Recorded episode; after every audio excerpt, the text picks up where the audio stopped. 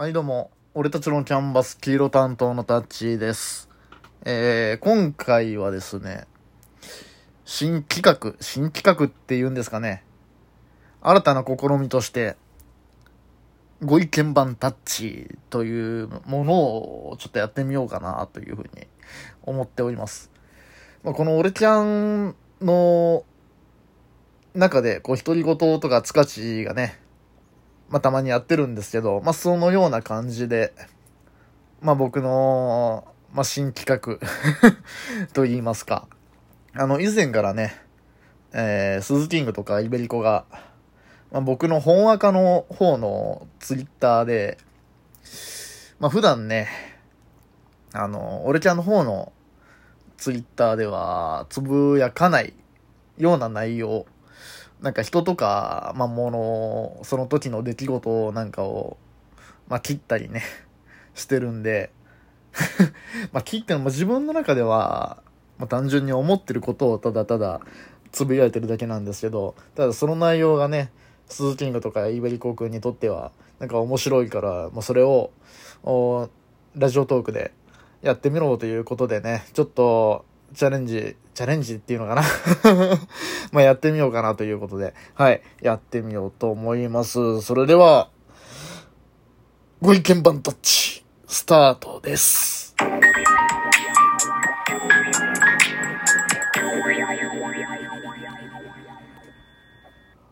まあ、ご意見番タッチ、まあ、第1回目ということで、まあ、今日はそんな、本赤で、タッチがね、どんなことをつぶやいてるのかっていうのを、まあ、過去にどんなことをつぶやいてたらかっていうのをちょっと紹介してね、見ようかなと思います。まあ、ちょっと時間も限られてますのでね、はい、どんどん行こうと思います。まずは、逃走中を見てつぶやいたことですね。ガキが密告クリアしたとこで面白くないんだが、っていうね。これどうですかね？皆さんわかりますかね？こ最近の逃走中こう見てる方はわかると思うんですけど、子役が出るんですよ。わけのわからない子役が。なんか誰やねんお前っていうね。なんか本当に知らない子供がもう何人 ?5、6人とか。それ以上いいのかな ?10 人もいないか。ぐらい、そう出てるんですよ。大人に混じって。で、そいつらが、ゲームにね、そもそも出たところで、絶対逃げ切れるわけないじゃないですか。あのハンターから。子供ですよ。こ ほんともう10歳未満じゃない？実際10歳いってんのかな？わかんないけど、まあそんなような子供が出るようなその企画じゃないんですよね。どういうこうメリットがあるって考えてキャスティングしたのかわかんないけど、だからそいつらがね、結局、逃走中の中で、いろいろミッションがあるじゃないですか。で、そういう時にね、えっ、と、なんか、この時見てたのが、なんか、大人の逃走者も、子供の逃走者も、なんか、後ろに番号が書かれてて、それを密告したら、密告された相手がアウト。で、その密告したやつが次のステージへ行きますという、そんな、えー一つのミッションがあったんですよ。で、それを、子供が、あの、大人の逃走者の番号を影で密告して、で、次のステージに進みましたと。で、その次のステージに進めるのがもうほんと限られてて、5、6人だったんです、確か。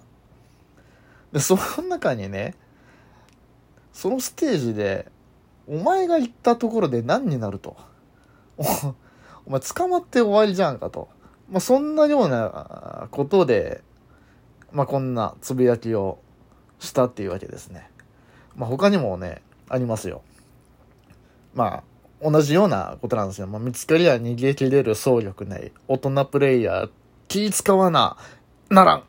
デメリットっていうね。まさにそうですね。メリットがないですよ。デメリットしか。で、また、子役を出すメリットとはっていう、もう最初につぶやいてるんですけど。ほんなんかメリットを教えてほしいですよね。だからその、この親がね、見てる分には嬉しいと思いますよ。自分の子ですから。テレビに出るのは本当に嬉しいと思いますけど。ただね、何にも関係ない、まあ僕ら一般の視聴者からしたら、何もメリットないですよね。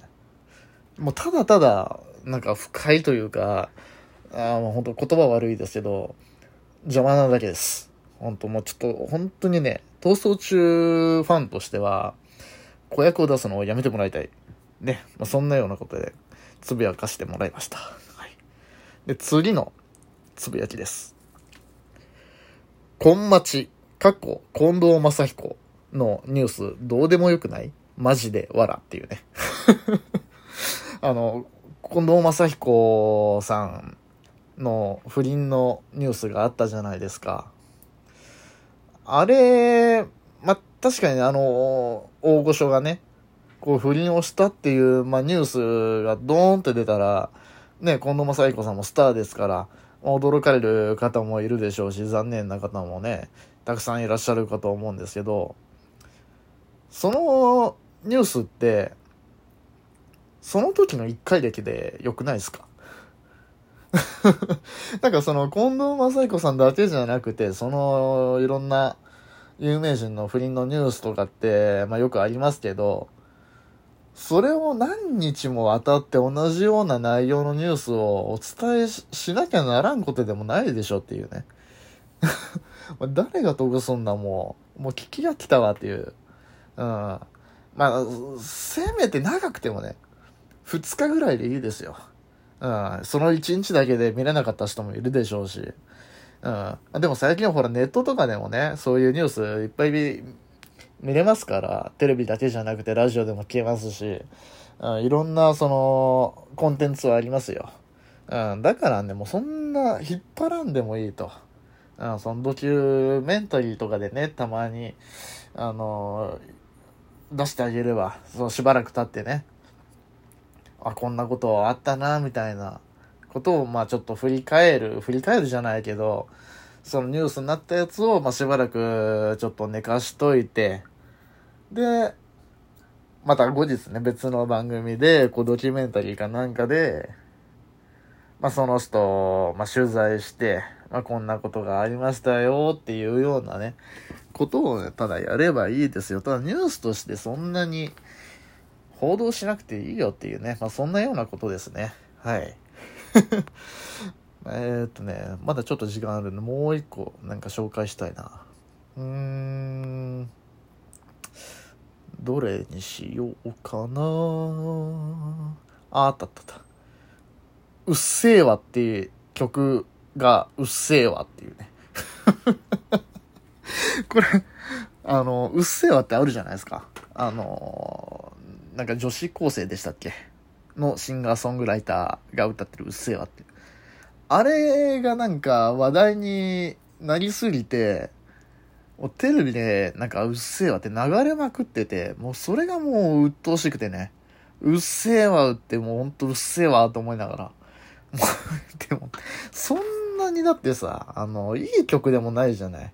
ただ、うっせぇわってなんかインパクトがただあるだけで、別にもう、それがね、こう、癖にまあ、癖になるか、なる人は。いや、でもただもう僕にとってはね、本当にね、うっせえだけでしたっていうね。はい。まあ、そんなようなことを本当にね、本話、本赤だとめっちゃつぶやいてるんですよね。うん、あとどんぐらいなんだろう。でも本当にこの収録だとね、12分間っていう、まあ、借りられた時間なんで、そんなに紹介できないんですけど、まあ、とりあえず今日は1回目ということでね、まあ、こんな感じで、えー、まあ、次回以降やっていこうかなという、はい、はい、思います。はい、それではもうエンディングいっちゃおうかな。エンディングだよーん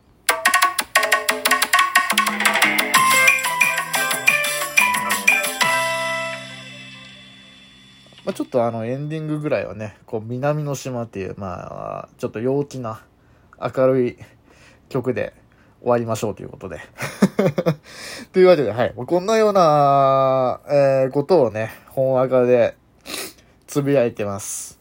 はい。今日第1回目ということで、あのー、あくまでね、このご意見版タッチは、僕の中の意見であって、ね、僕の中で思ってることをただただ言ってるだけなんで、あの、な、なんですかね、こう反感とかね、クライムがある、出てくるっていう人は多分いると思うんですけど、ただ、あくまで個人的な感想なので、あの、そういうクレームやら何やらは一切受け付けておりませんのでね。はい。あの、これ聞いてくださる方は、あの、その辺を加味してね、聞いていただければというふうに思っています。というわけで、第1回のご意見番たち、これにて失礼いたします。さようなら。